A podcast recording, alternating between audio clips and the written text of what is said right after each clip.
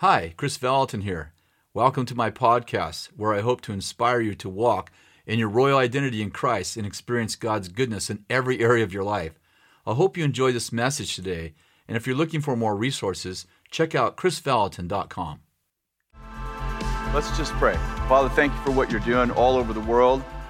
Thank you that you're still in charge. Thank you that you're still in charge of everything. The God, you're the God of the heavens and the earth. Lord, we thank you that you have initiated your response to us. And Lord, we just we bless this day, we bless this time, and we pray for courage, wisdom, and strength. Amen. Amen. Well, it's really good to be here. I was thinking about you're preaching every few weeks. It's you, you get out of practice. I, I uh, you know, when you're preaching four or five times a week, quite different. Um, I wanted to just talk about uh, part two of the War of the Worlds. Uh, about five weeks ago, I, I shared a message called The War of the Worlds. I'm going to talk just a little bit about that as far as the just revisiting the, the message. And by the way, how many of you heard Eric's message last week? Yeah. I thought that was one of the most profound messages I've ever heard on the, the whole how we navigate the season. I thought his example of uh, the boundaries of a game and playing inside those boundaries. I thought it was profound. I listened to it again, and uh, I just want to say that was a great message. If you're listening today and you didn't hear last week's message, just get on Bethel TV or YouTube and re listen to that message. I really feel like that's a profound prophetic message for us today. Um, uh, about uh, several, in December, I had an encounter where the Lord talked to me and shared with me for five straight days this word providence. I woke up every morning with the word providence on my mind. And I'm not going to reshare that message, but I'm just going to take pieces of that, talk about what I feel is happening, our response, and the help that God's sending us. Um, providence is the, the idea that we live we, the idea that we live in free will and that God initiated free will in the garden. God's the, guy, God's the guy that put two trees in the garden. Yes, the enemy, the devil, Lucifer, he encouraged, he, he deceived Adam and Eve into eating the second tree, but how many know that God planted both trees in the garden? It shows God's love for free will. And by the way, humans were not the first people to get free will. How many understand that one third of the angels fell because they had free will? God loves free will. How many understand without free will, there would be no love? God could program you to like Him, but the only way you can love, love requires free will. And so we typically live in free will. But every once in a while in history, God overrides free will with sovereignty in which God, in, God takes over free will and God says, No, listen, I don't care what you want. This is what's going to happen. And God begins to determine history and shape history. He, if you will, has an override button. We see it uh, over and over in history. When I say over and over, I'm not talking about that it happens every day, but it, ever, it happens every so many hundred years. We see it in the days of Noah when God finally says, That's enough no more free will right now, and God wipes out the world and starts over with Noah. We see it in the days, and, and, I, and I call that, those seasons seasons of providence when God just steps in. He, he, he if, if you will, he makes the exception to the rule, and he said, We'll be doing it my way in this season and time. Uh, there are three heavens that the Bible talks of. The Bible speaks of Genesis, in Genesis 1 that God created the heavens and the earth. And we call that the first heaven. It's not just the visible kingdom, but it's all that has to do with the cosmos, the, this, this realm that we live in, the first heaven. Paul made a statement that he knew a man who was taken to the third heaven, and he saw things that were indescribable. So we know the way that we count the heavens is that Paul said, I knew a man who went to the third heaven. So if there's a third heaven, there must be a second and a first. So we count the first heaven as God created the heavens and the earth. In, in Ephesians chapter 6, uh, Paul says that our struggle is not against flesh and blood, but against principalities and powers. And listen to this phrase in the heavenly places. Principalities and powers in the heavenly places. How many know there's no demons in God's heaven? We call that the second heaven. And what I'm getting at is this is that when we receive when we were born, we were born into the first heaven.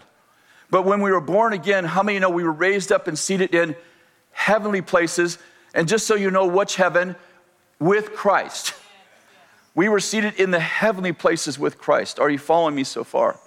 And what I'm getting at is this is that when we have a first heaven problem, we, we can't solve a first heaven problem with the first heaven solution if it's a second heaven, if the second heaven is initiating the problem. I'm saying if the devil is the one initiating the problem, how many, you, how many you know you're not going to solve that with the first heaven solution if you have a second heaven problem? You need a third heaven solution. He put us far above all principalities and powers and every name that's ever been named in this, I mean, uh, in this world and the one to come, in this age and the one to come. And he put everything under his feet. It's a beautiful metaphor for the enemy is under your feet. And of course, the challenge that we've talked about here for years and years, and Bill initiated this, is you're, we're, we're living in the first heaven and the third heaven. Are you praying from heaven towards from earth towards heaven or from heaven towards earth. Now, when you have an issue, I'd like to propose that trials, you know, James chapter 1, consider it all joy when you encounter various trials, knowing that the testing of your faith produces endurance. How many know it's not testing your character, it's testing your faith? Let me say that again. Trials don't test your character, they first test your faith. And people like, I'm in a trial, God's put me through a trial. I would like to propose there are three sources of trials. the ones we want are the ones that God initiates because He's testing our faith. But I'd like to suggest that not every trial God proposed for you. Sometimes we create our own trials. That's called the spirit of stupid. How many have ever had the spirit of stupid jump on you and you're like, God's taking me through a trial? It's like, no, no, you took you through a trial. God can use the trial, but He didn't initiate it. How many know there are trials that the enemy creates? How many know that's not a trial you want to go through either because how many know God didn't initiate that trial? When we go through a first heaven problem, the first question is who's initiated the challenge? Like, in other words, if God's created a trial, I want to get under that trial and I want to grow in my faith. That trial has a purpose. If the, initiate, if the initiated that trial, how many know I don't want to get under that trial? I want to submit to God and resist the devil. If I've created the trial, I need some wisdom because this trial is, has, it, it, it may have a good outcome, but how many know I'm the one who created it? The question becomes when there's a problem in the earth, now let's make it bigger. Who initiated that? Because how many you know I don't want to resist something that God's initiated? I don't want to be under something the enemy's initiated, and I need a ton of wisdom for the ones I initiated. There's an interesting story in the days of Moses. Now, let me just take you back a little bit before Moses to the days of Abraham. Abraham has an encounter with God. And God says to Abraham, I'm going to bless you. You're going to be a father to many nations. And he gives him this amazing prophecy about legacy. It's an amazing prophecy. But then he goes, in the middle of this amazing prophecy, how many of you have ever had God do this to you? He goes, There's going to be a little glitch. It's just going to be 400 years. How many know just 400 years? From eternity, that seems like that. And it's going to be for 400 years, the people are going to be, the Israelites, your people, the people I just said are going to be amazing. They're going to be in bondage for 400 years. Until the iniquity of the Amorites is complete, then I'm going to free my people in the 400th year. So history goes on, life goes on, and then you know the story Joseph comes into Egypt during the famine. He's in slavery, then he's in prison, and then he finally makes his way to the palace. And the king has a dream about skinny calves and fat calves, fat calves eating the skinny calves, seven fat calves even setting, eating seven skinny calves. And Joseph interprets the dream as seven great years of plenty seven years of famine. You remember the story? And Joseph says to Pharaoh, If I were you, I would put away 20% of all the grain for seven years, and then I would sell it back to the people in the eighth year. Joseph, the king, says, You're smart. You can be over all of Egypt. He puts them all over all of Egypt. And in one way, Joseph saves the world. Except for this one little problem. Joseph doesn't tell the people that there's going to be seven good years and seven bad years. Joseph only tells Pharaoh. So Pharaoh taxes the people one fifth or 20% for seven years. He creates these huge grain silos. And in the eighth year, Joseph, Pharaoh, begins to sell the grain back to the people. And by the time they finish the fifth year, they have spent all, the people of Egypt have spent all of their money. And then they begin to give all of their land to Pharaoh. And in the sixth year, they come to Joseph. They say, We have no land, we have no money. And Joseph says, Then sell me your souls. And it says that all of Egypt was enslaved to Pharaoh.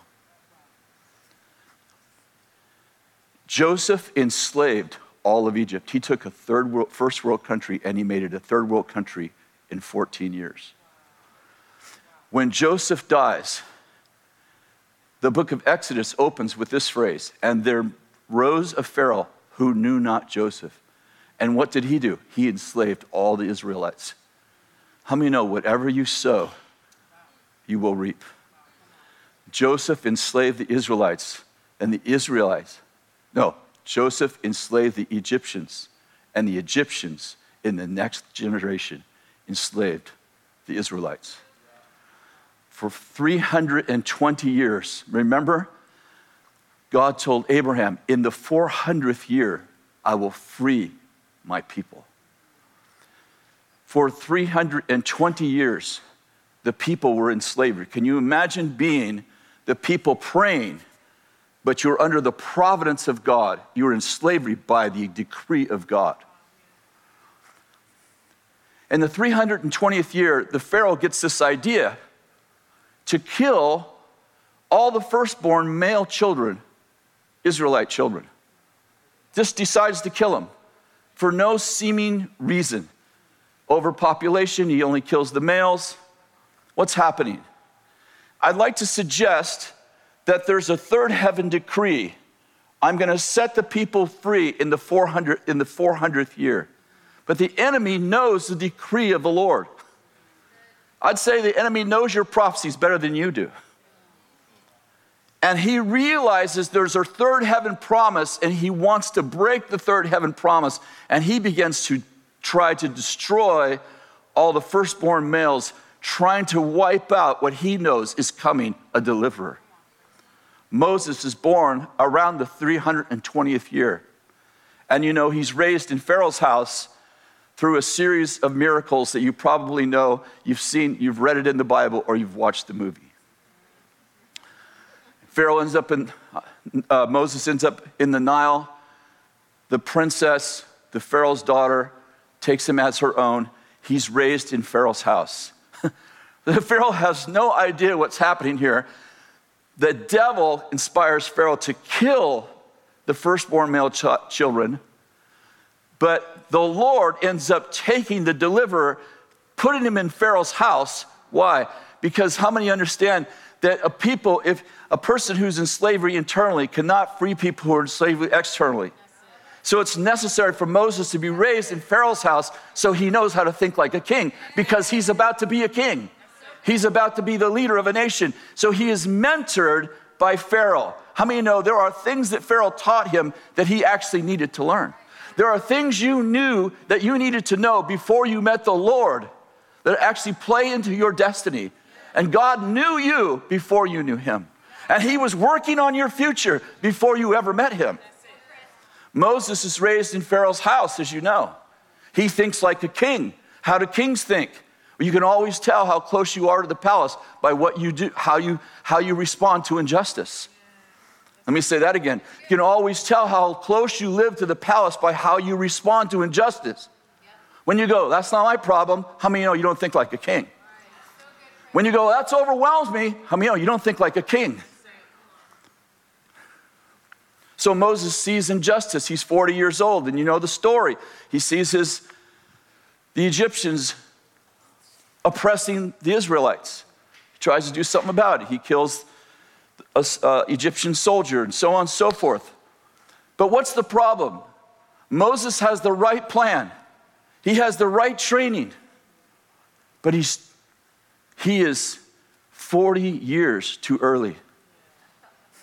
You ever been 40 years too early?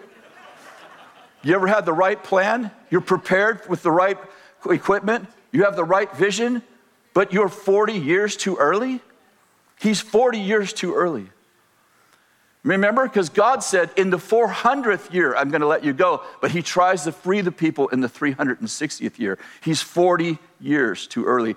The iniquity of the Amorites is not yet complete. He goes out into the desert. All his confidence is gone. Finally, in the 400th year, he meets a bush, not George. the bush is burning. I mean, this is how bad he is, how, how low he is mentally. He's talking to a bush and it's talking back.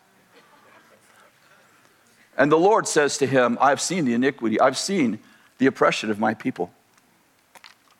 And the story goes on, and God says, I send you. And Moses says to him, says to God, I, I'm not, listen, you got the wrong guy. I don't speak too well. I got no confidence. How many of you know sometimes when you feel ready, you aren't ready? And how many, how many of you know sometimes when you feel weak, God goes, Now I can use you? I am stunned by how God uses people in their weakness and not in their strength. I was thinking about, I'm, I'm off track here for a minute, but I was thinking about how God chooses the apostles and the metron he put them over. He chooses Paul, the apostle Paul, who is an expert in Jewish law, right? Trained in the greatest schools of, of Israel. And God goes, okay, Paul, you're going to be apostle to the Gentiles who you know nobody, nothing about and who you persecuted for your first 40 years. Why doesn't he put him over the Jews? He knows too much. Sometimes you just know too much, and God says, I'm not going to use you where you're educated. I'm going to use you where you don't know anything. He takes Moses and Moses says, Hey, you know, I know Pharaoh. He's a little stubborn. What do I do if he doesn't listen to me? And first, I love this part. God says, Moses says to God, And who should I say sent me? And God goes, I am. And Moses said, You got, you got another name? He said, I am that I am. That'll clear it up. and let's fast forward. He ends up in front of Pharaoh with his brother Aaron. They throw down a staff. This has all been pre planned. God told him the whole plan. Throw down a staff. He throws down a staff, it becomes a snake. But what he didn't realize is that the sorcerers also can do magic tricks. And they throw down their staff, and it becomes two snakes. What I'm getting at is that when God moves, the enemy can't stop it, so he tries to dilute it with other snakes. And you got to figure out what snake is God's. What happens most of the times is Christians run away because of the snakes and they go, God can't be in this.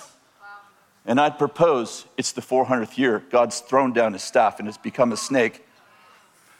And the enemy can't stop the snake of God. You hear me? So he tries to pollute it with other snakes.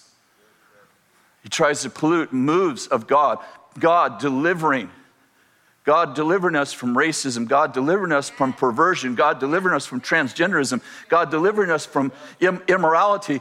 God's thrown down his staff.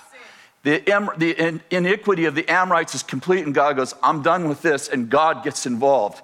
But how many know the enemy counters with other snakes? And pretty soon you can't find the snake, so you just run away. I don't know what to do. And I'm saying you need discernment to find the God snake. I propose that God has initiated a move.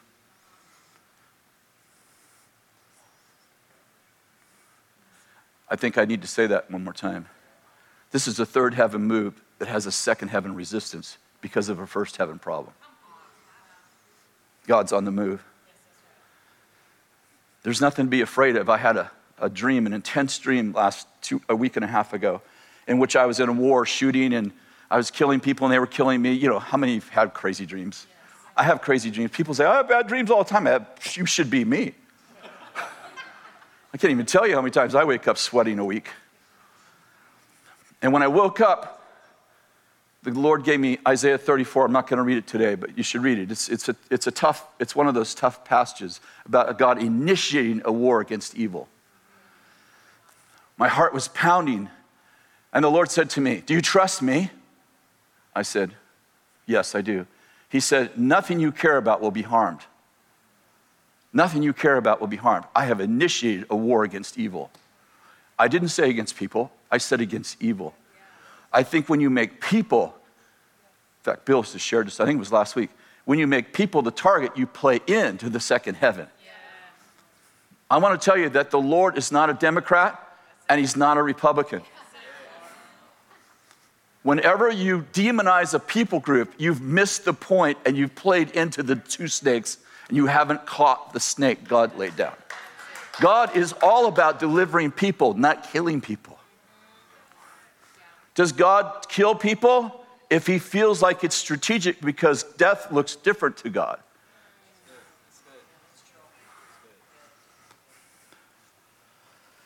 I want to talk a little bit about authority. In Matthew 28, and I'm, i know this is some repeat, probably the whole message is repeat. Jesus said after his resurrection, All authority has been given to me in heaven and in earth. Can we just say that together? All authority. I want us to say this again. All authority has been given to me in heaven and on earth. Therefore, you go and make disciples of all nations. The point he's making, the word, the word therefore is there for. He's saying, because I now have all authority, you have authority to make disciples of a few nations. No, of all nations. How many know it's the extension of, the, of God's word to Abraham? This is not a new passage. This is the promise to Abraham. You will be a father to many nations. This is the extension. This is not a new word. This is the extension of the promise of Abraham, of which we are children of Abraham, because Abraham was the father of faith. And my question is in the middle of trial, do you believe it? Because I, I propose that the two snakes are there to take away your authority. Let me say that again. That the enemy is throwing down snakes to make you feel powerless. To make you feel powerless, but how you feel is not how you are.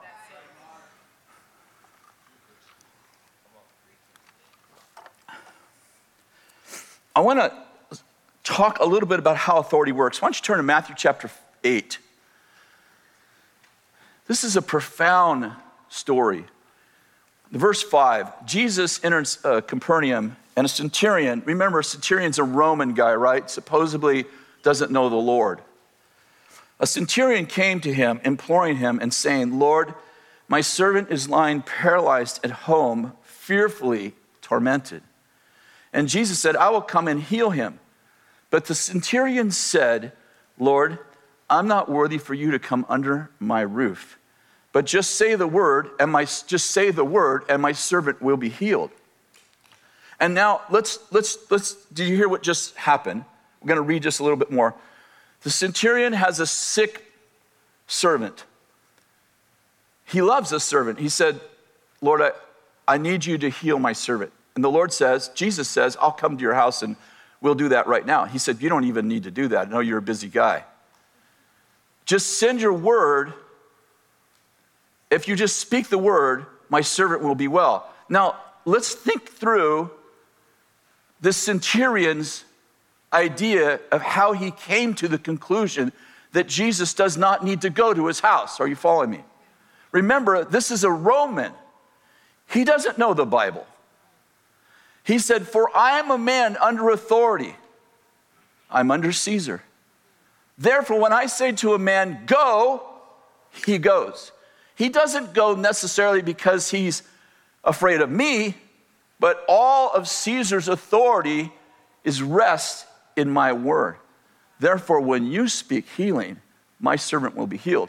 Now, you would think that the centurion is thinking, I know you're a busy guy, I can see you got a movement going here. You can just send one of your disciples because I'm a man under authority, and I understand that if you send Peter, he carries the same authority I carry. And I know you're busy. I'm busy. I can't do everything. So just send Peter or John, Matthew, you know, I, just send one of the guys because I know they'll carry your authority. My servant will get healed. That's where it seems like he's going. But instead, his rationale is third heaven. He says, You don't have to come to my house because if you speak a word, I know my servant will be healed. And this is the reason I can see that you're a man under authority. I'm a man under authority, and my authority allows me to send somebody to do my bidding, which is the king's bidding. Are you with me? Who does the centurion think is going to go out and do his bidding if he doesn't send one of his disciples? Are you with me? Jesus' response tells you, I've not seen faith like this in all of Israel. And the guy's a Roman. He's saying, I understand that when you speak a word, there are entities in the other dimension that they go, like I send my servant, you send your servants, and you just speak a word, and the angels go out and carry out your words. Psalms 103, verse 20 says, Bless the Lord, you his angels, mighty in strength, who perform his word, obeying the voice of his word. I'd like to suggest that it is the angels that answer your prayers and fulfill your prophecies. Okay, that wasn't. Hebrews chapter 1, verse 13 says, But to which of the angels did he say, Sit at my right hand until I make your enemies a footstool for your feet? Are they not all ministering spirits sent out to render service to those who inherit salvation? Are they not all ministering spirits sent out, sent out to render service to all those who receive inherit salvation? I'd like to suggest that when we used to sing when I was a little boy, angels watching over me, my Lord, angels are watching over you. It's not a song, it's a reality. I remember years ago when we first moved here, we were living in a little apartment. We had just lost everything. And it was, it was very dark times, a very dark time. And uh, I was going through intense warfare. Probably, uh, probably six nights out of seven, I was having terrible demonic dreams, waking up in cold sweats, finally to the place where our little apartment had two bedrooms. I literally was sleeping in the second bedroom so I wouldn't wake Kathy because I was pacing the floor at three o'clock in the morning, just warring with my Bible, praying. And I had met Bob Jones at a conference during that season. In fact, the way I met him is that Bill said, Hey, I'd like you to go pick up Bob Jones for the conference. it's such a funny story. I've told it so many times. I was so nervous. I'd seen Bob Jones on film only. And, uh, and so Bill said, Go pick up Bob Jones and Larry Randolph. Well, first of all, he said, go pick up Bob Jones from the airport. So I go pick Bob Jones up. I'm 20 minutes early. And for whatever reason, which never happens in Redding for all of us who fly, the plane is earlier than that. And Bob is sitting, is standing outside with his two huge suitcases. And he and I and so I, I pull in and I, I'm like, oh my goodness, he's here already. How's that happening? And I get out, I get out of the car and I say, Mr. Jones, I'm uh, gosh, you got here early. He goes, You're late. You're late. He doesn't say hi, he goes, You're late. You're late. I said, No, no, I'm actually early. You're late. Okay, so I get his, his, uh, his suitcases in the car and he get him in the front seat and I'm, I'm driving to the hotel, driving him to the hotel. And he's talking the entire time. And he's saying things like, hey, you ever been to the third heaven? I'm like, oh, yeah, all the time, you know, hang out there. yep, yep, yep, yep, yep. And he's talking about angels and third heaven experiences. And I'm like, I'm so nervous, I can't even think. You ever been so nervous you can't think of what to say? So I just keep saying, yeah, yeah, yeah, yeah. You know, I'm just lying my face off. I have no idea what he's talking about at all. So we get to the conference, da da da. The, uh, the next morning, I'm supposed to pick him and Larry Randolph up for the conference. And Bill says, you know, get, please get there early. So I go to the hotel at 9:30. I have to have him here by 10.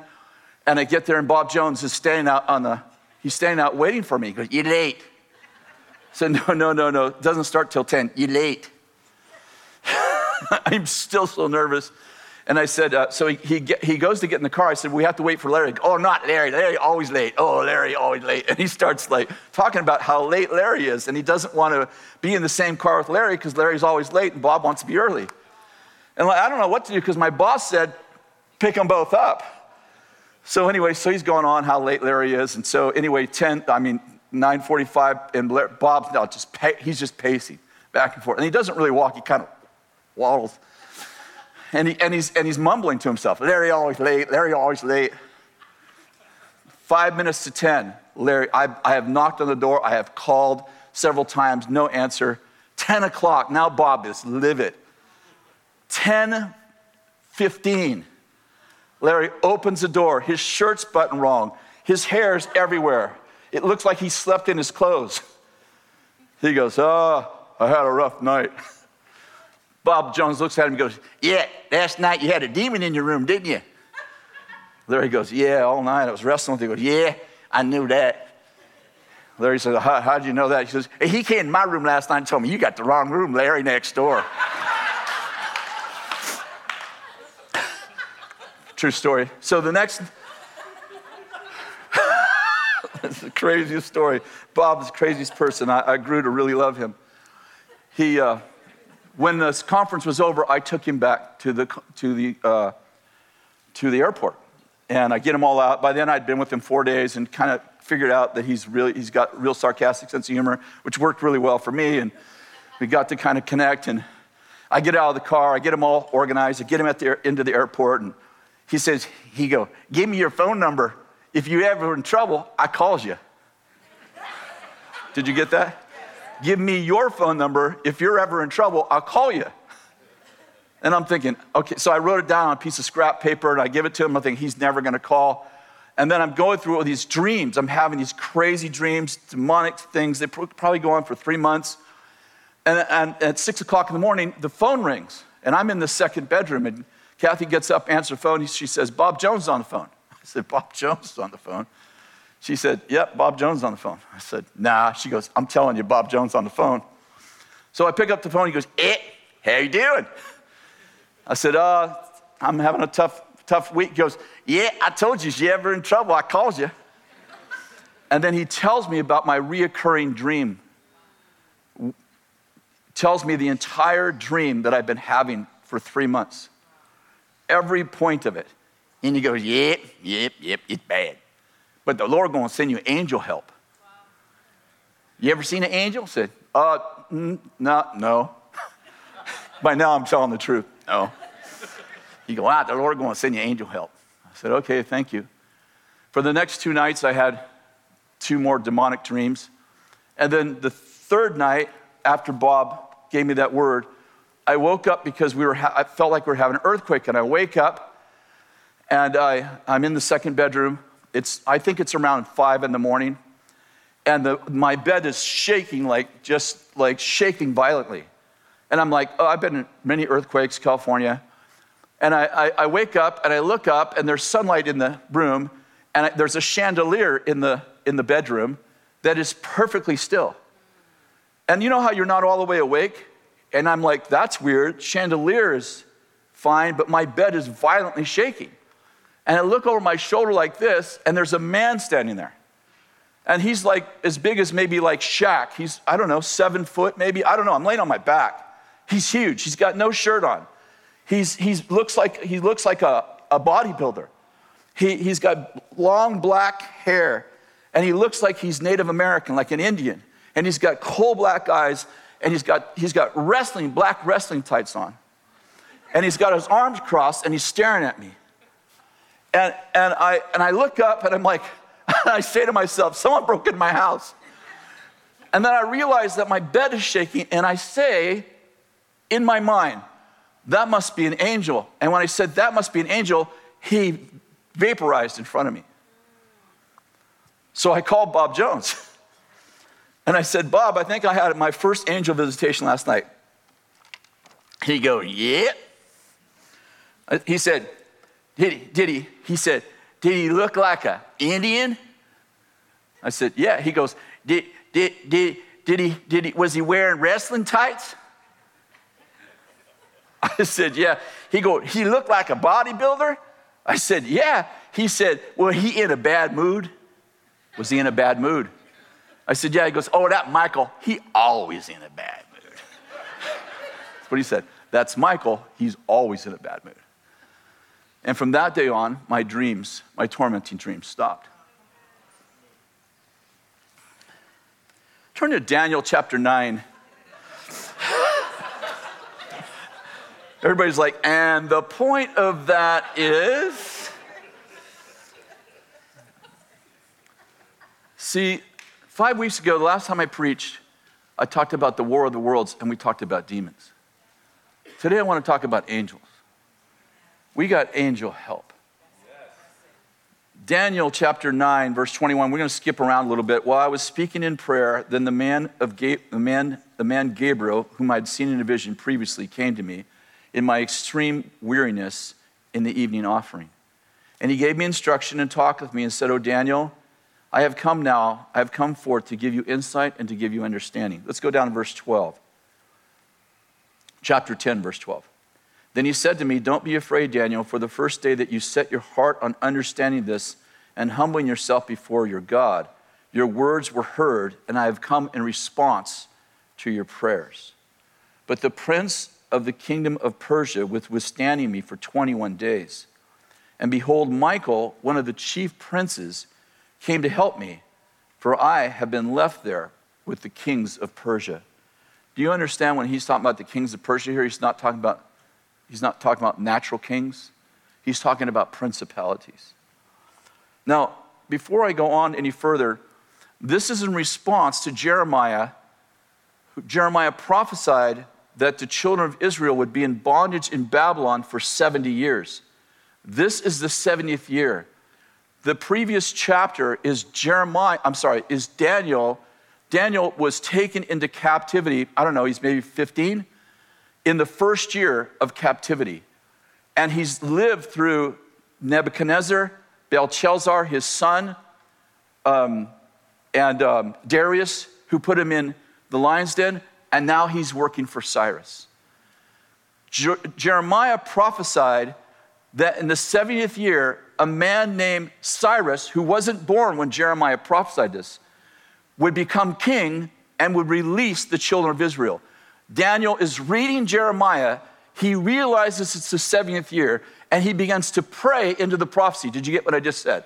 He begins to pray into the prophecy. I need to tell you, just say that one more time. He's got a prophecy. But remember, for 70 years, he opens his window towards Jerusalem and he prayed towards Jerusalem for 70 years. Three times, was it three times a day? Now he realizes it's the 70th year and he begins to pray for the freedom, for the fulfillment of the prophecy. And there's a war, are you with me? There's a war over the prophecy. There's a demonic battle to keep the prophecy from being fulfilled. And Daniel is praying, and he doesn't understand why they're not being released. And, and Gabriel comes to him and says, You've asked for understanding why it's the 70th year, and yet you haven't been released. And he says, Here's the understanding we're in a war to free you now. And he says, and, and now he goes on to say, look, look at verse 19. And he said, O man of high esteem, do not be afraid. Peace with you, take courage and be courageous. Now, as soon as he spoke to me, I received strength and said, May the Lord speak, for, my, for you have strengthened me. Previously, he says, I have no strength in me. I feel like I'm going to die. And he leans over, the angel leans over, and he strengthens him. And he says, You are a man of high esteem. You can stand courageously. And he said to him, Do you not understand why I came to you? But I shall now return to fight against the prince of Persia. So go, uh, so I am going forth. And behold, the prince of Greece is about to come. However, I tell you, I tell you, what is inscribed in the writings of truth, speaking of Jeremiah's prophecy of the 70th year. Yet there is no one who stands firmly against these forces except for Michael, get this, your prince. Except for Michael, your prince. Did you get that? He's saying to, to Gabriel, is saying to Daniel, when you started praying, a prince was assigned to you. It's Michael the archangel. There's only one prince fighting with me because you're the only one praying. Wow. Did you get that? He's saying there is hunt, there's thousands of people in Israelites stuck in Babylon. But the only one helping me, Gabriel says, to free you against the prince of Persia and, and this, this other prince of Greece, the only one helping me is Michael. You know why? Because you're the only one praying. In other words, there are a lot of unemployed angels.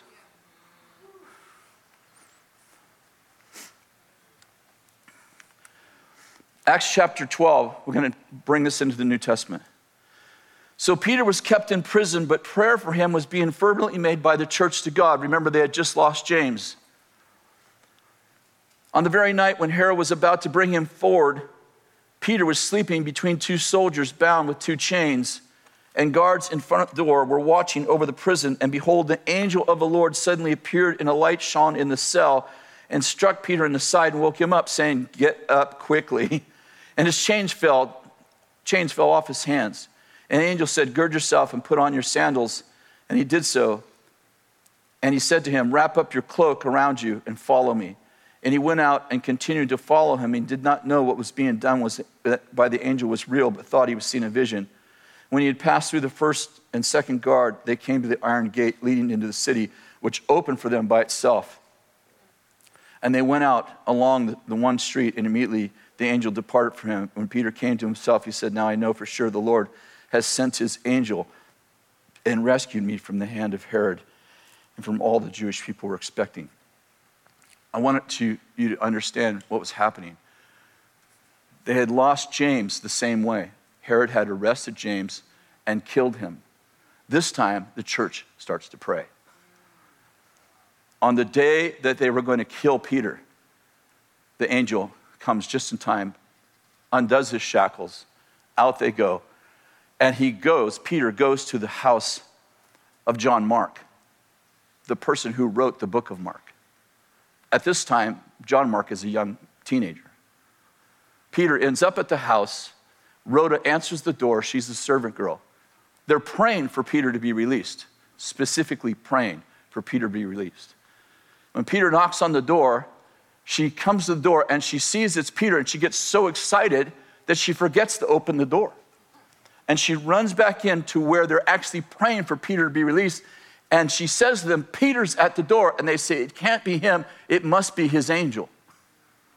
I'm saying, you got to have a lot of angel experiences to think that the guy you're praying for, you have more faith that it's the angel of the guy you're praying for than it's Peter himself. And the question becomes where is all the angel help? I don't have too much time, but in Matthew chapter 2, twice angels take Jesus, interrupt, start over. An angel interrupts Joseph's sleep, and in a dream, the angels are directing Joseph and Mary from place to place because Herod's trying to kill them. But it says this in the midst of the dream, it says, And he remained there until the death of Herod. This was to fulfill what had been spoken by the Lord through the prophet Out of Egypt, I have called my son. Here's where I'm going. I should have read the whole thing so you got the context. Prophets have spoken in the Old Testament about a Savior who would be born. But the challenge is the prophets said that he would be born from four countries. So, four prophets spoke that Jesus would come out of Egypt. One said he'd come out of Nazareth, another said he'd come out of Galilee. So the Lord actually uses angels to move Jesus around from town to town. Get this, specifically, so the words of the prophets will be fulfilled. Did you get that? It, it, actually says the reason they took him to Egypt is because one of the prophets prophesied out of Egypt. The next one is they take him, the next angel in, in uh, chapter, in verse 19, the angel of the Lord comes to him, appears to him in a dream, and says, Go from Egypt to Nazareth. You know why? Because another prophet spoke, and this is in verse 23, and out of Nazareth will my son come. Another one said, Out of Galilee my son will come. So the angel of the Lord is fulfilling the prophecies of the Old Testament prophets who said, He's coming out of here. No, he's coming out of here. No, he's coming out of here. So the prophets are literally, the angels are literally moving Jesus around specifically to fulfill the words of the prophets. It says of Samuel, chapter 3 of 1 Samuel, and Samuel had favor with God, and God let none of his None of his words fail or fall to the ground. How many know when you pray and prophesy, you are you don't have to instruct angels, they come to serve your prayers and fulfill your prophecies. When you are under authority, like Jesus was under authority, you don't have to send people, you send your prayers, and God sends the angels. I wish I had more time to tell you some more stories stories like the Apostle Paul, who sends a handkerchief to a demonized man, and the man gets free with a handkerchief. How did that happen? Because he didn't just send a hanky, he sent angels. How many know heaven acknowledges apostolic authority and hell recognizes it too? How many know you want to be famous in heaven and feared in hell?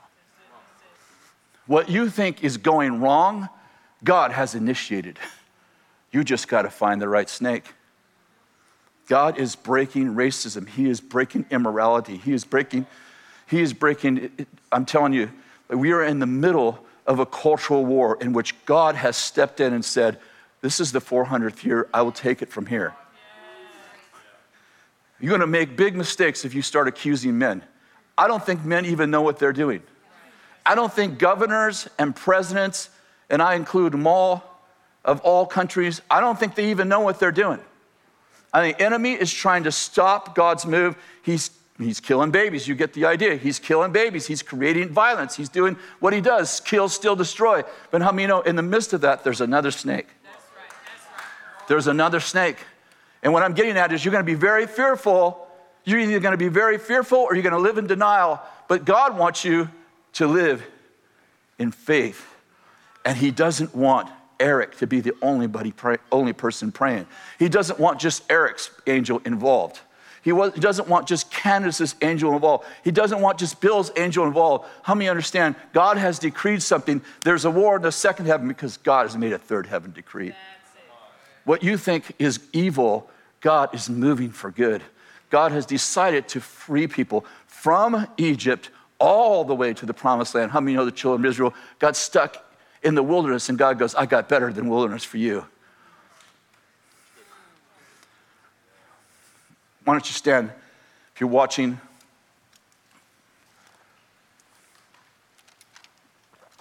Are you with us here? Prayer shapes history. I guess there'll be a part three to this. Prayer shapes history. God is on the move. We need to keep our heads in the clouds if you want to be any earthly good right now. You know, when people say, his head's so in the clouds, he's no earthly good, the only way you're going to be earthly good right now is to keep your head in the cloud. You get stuck in the second heaven, you're going to have lots of torment. You get stuck in the first heaven, you're going to be offended. You're going to be like, this is everybody's mad at each other. That's the plan. The plan is to thwart the plan of God by getting people to fight people. I'm like, let's get above the political spirit. Let's get above the religious spirit. Let's get above the offense. Let's get above all of that and let's look from up here. I think the invitation, here's my prophetic declaration today. God said, I'm sorry, Jesus said, God said to through Jesus, Jesus said to John, the apostle, Revelation 1. Here it is, prophetic word. Come up here. Did you hear it? This is a prophetic word. Come up here. Look from up here. It looks a lot different from up here. Lord, I pray that we would come up here, that we would have the wisdom, get this, from another age. Lord, that you would give our leaders, Eric, Candace, Bill, all of our leaders, that you would give our president, that you would give our governor, that you would give our mayors. Don't pray against your mayors and your governors, pray for them. Don't pray at them, pray for them. Lord, we pray right now that they would be able to come up here, that they would see things they've never seen, that they would hear things they've never heard, so they can do things they've never done. Lord, we pray that your snake would be the only snake in the fight. Lord, that you would give us discernment to follow the right snake. And we would know when to speak and when to be quiet. We would know what to pray, when to pray, and how to assign our prayers for angel help. In Jesus' name, amen. Amen. God bless you. Thanks so much for listening to my podcast. If you want to find out more, read my blog or listen to the previous podcast episodes. Go to krisvallotton.com. Have an awesome day.